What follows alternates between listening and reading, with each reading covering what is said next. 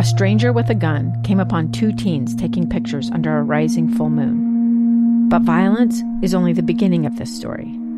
Sometimes I thought, there are no miracles. Yeah, there are, and this is a big one.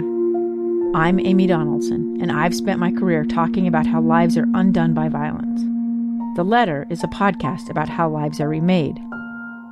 Follow The Letter at theletterpodcast.com or wherever you get your podcasts. This is Religion Today with Martin Tanner, a weekly look at religion and spirituality here at home and around the world. Now, here's your host, Martin Tanner. Welcome. This is Religion Today. I'm your host, Martin Tanner. Today we take a deeper dive into a subject that we've talked about a little bit before, and that is what did Jesus actually look like during his earthly ministry? What was his vocation? What was his job? And what was his family makeup? What was his family life like to the extent that we can say? Let's start off with his appearance because there are many misconceptions there. If you ask almost anyone what Jesus looked like, they will say he wore a long robe. And they will either probably describe it as white or sometimes maroon or red. There are occasionally other colors. And they will say that his robe went down to his ankles and to his wrists. They will describe his hair as long and curly, and they will describe him as having a beard. Almost all of this is, without question, wrong. Why do we say that? How, how can I say that? It's because there are a number of places in secular literature where the Jews and the Greeks and the Romans and many others criticize the early Christians and complain because the early Christians just look like everyone else. There are no comments anywhere that somehow Jesus looked out of character in his dress or length of hair or appearance. The Jews and the Romans look for everything they could possibly find to criticize Jesus. Therefore, if he were out of step in his appearance, it would have been noted and criticized. The earliest surviving paintings we have of Jesus are from the first half of the third century. Now, that's about as far away as we are from the time of Joseph Smith, approximately. Uh, it's a little bit shorter than the amount of time from the founding fathers until now. So this is fairly recent from the time that Jesus was alive till the time that these depictions were made. The earliest known surviving painting of Jesus is from a church at a ruined city called Dura Europos which is on the Euphrates River. And as I mentioned a minute ago, it's from the first half of the third century. And it shows Jesus with a linen colored, which would be kind of a wheat colored robe to his knees and to his elbows. And it shows him with short hair, which was the Jewish and early Christian and Roman style of the time. And it shows him clean shaven, which was also the style in the first century for Jews, early Christians, and Romans. If Jesus had been out of step or out of character, he would have been criticized for it. He was not. We also have philosophers who were out of step, but Jesus was not teased as being a philosopher. The philosophers, some of them had very long hair and lengthy beards. Jesus was not criticized as trying to pretend to be a philosopher. if he had long hair as a Jew, he would have been labeled as a Nazarite or someone who was trying to look like a Nazarite. He was not. That's not anything that was ever said about him. We also know he did not wear long robes to his ankles and elbows because he criticizes that length for men. In Mark chapter 12, verses 38 and 39, Jesus says, quote, Beware of the scribes who desire to walk in long robes. Why would he say that? Because if you ran around in a long robe, you were trying to look really fancy and cool. It's a little bit like walking around in the mud in alligator shoes. It's something that looks a little bit silly and someone you might want to have a little bit of distance from if you're an ordinary person. If Jesus had worn long robes, it would have been noted he wasn't. Over his ordinary length, elbows, ankles, length, wheat colored linen outfit, he would have had a mantle or cloak. And it was this mantle or cloak that was touched by the woman who wanted to be healed by him, as we read in Mark chapter 5, verse 27. This mantle or cloak is described in the Old Testament. That's where the four tassels came from. And it was a large piece of woolen material, but it was not very thick. It wasn't for warmth. It was something that was worn to be part of the Jewish garb. Josephus describes the zealots as being, and these are his words, quote, a bunch of murderous transvestites who don dyed mantles, close quote. That indicates that dyed mantles, dark colored mantles, or you know, red ones, some other color, if those had been worn by Jesus, would have been considered women's wear. So Jesus' mantle would have been also of ordinary color, which was the same wheat color. We also know that Jesus didn't wear white, which is the way he's often depicted. To us, it means pure.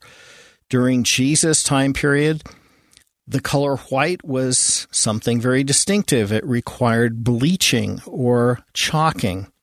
And in Judea, it was associated with the Essenes, who followed a very, very strict, extremely zealous interpretation of the Jewish law.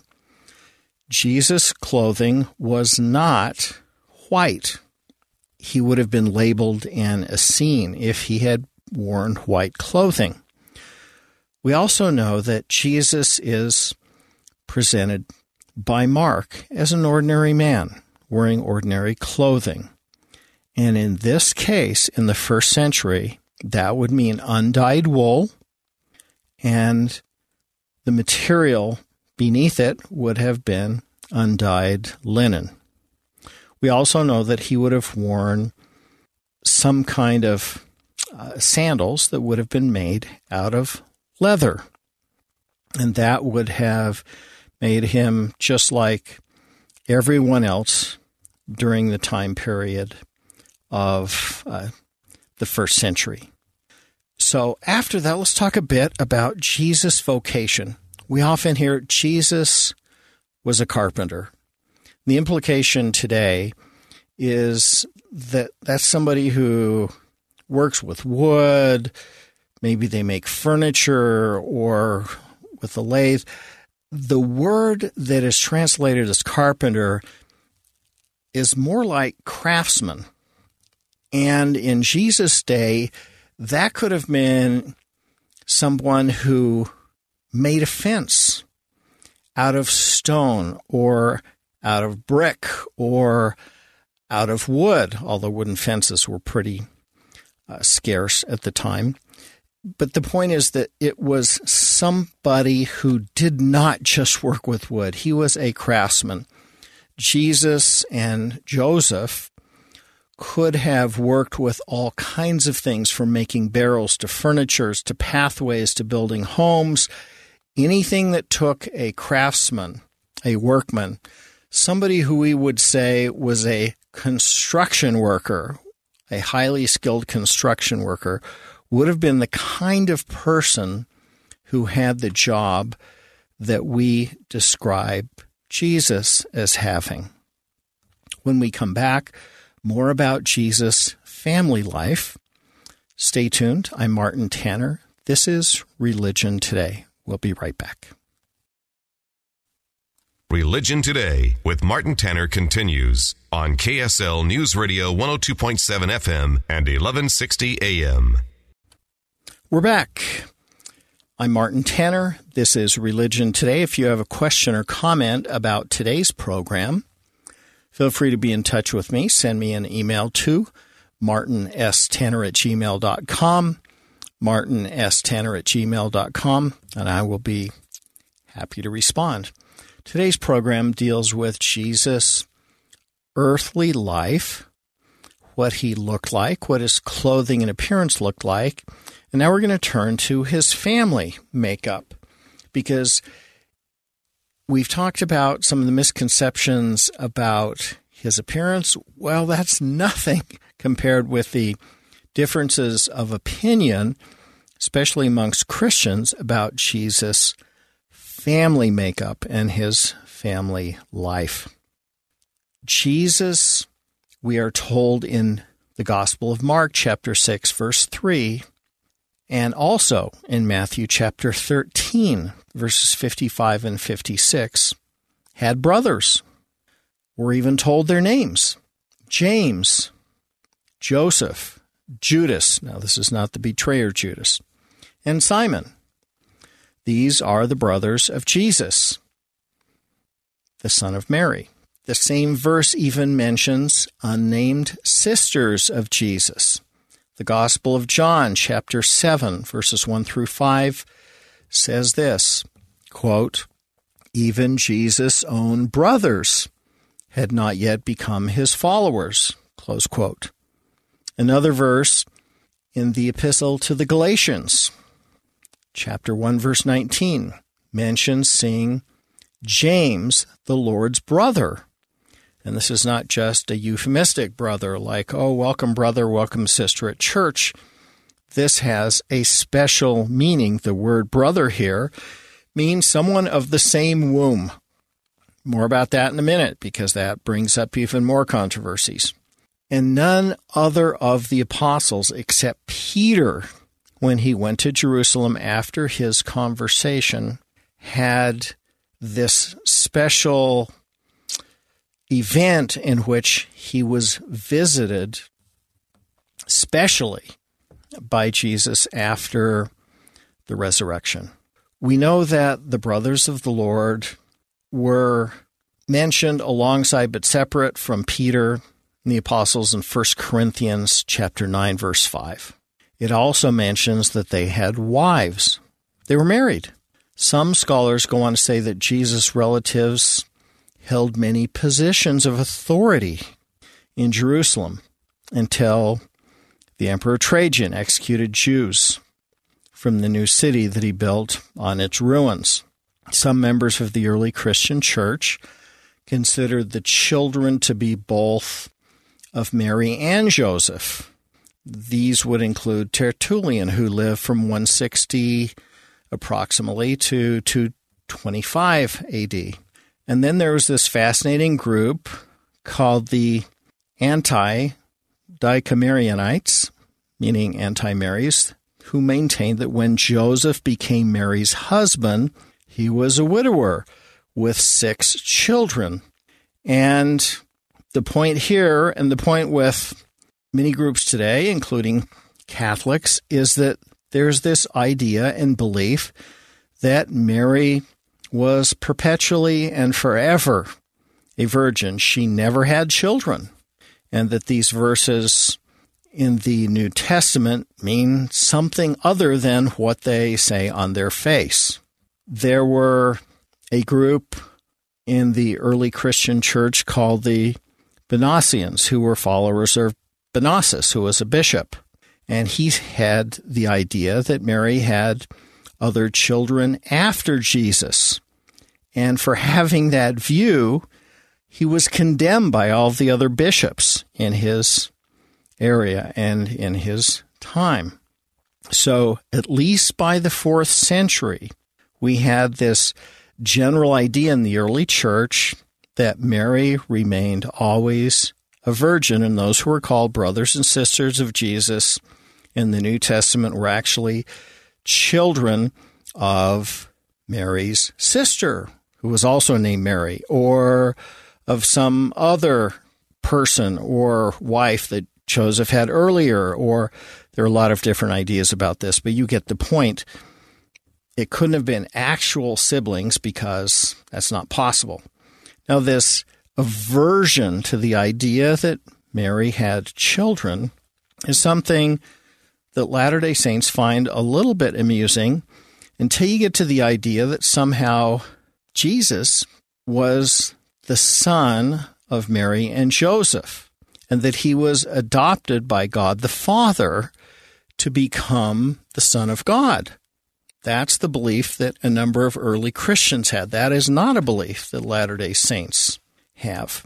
So, whatever the point of view that you ultimately have about the brothers and sisters of Jesus, whether they were half brothers or completely separate, you know, kind of stepbrothers or cousins or some other status, the point is that there's a wide variety of points of view. But nevertheless, they were considered very important. James, who was called the Lord's brother, presided over the church at Jerusalem after the apostles were dispersed and many of them were killed. James, the Lord's brother, is mentioned in Galatians chapter 1 verse 19. He is also mentioned, I've kind of brought this up in passing earlier, to have had a special appearance from the resurrected Jesus in 1 Corinthians chapter 15 verse 7. Jesus appeared to James and then to all of the apostles is what it says.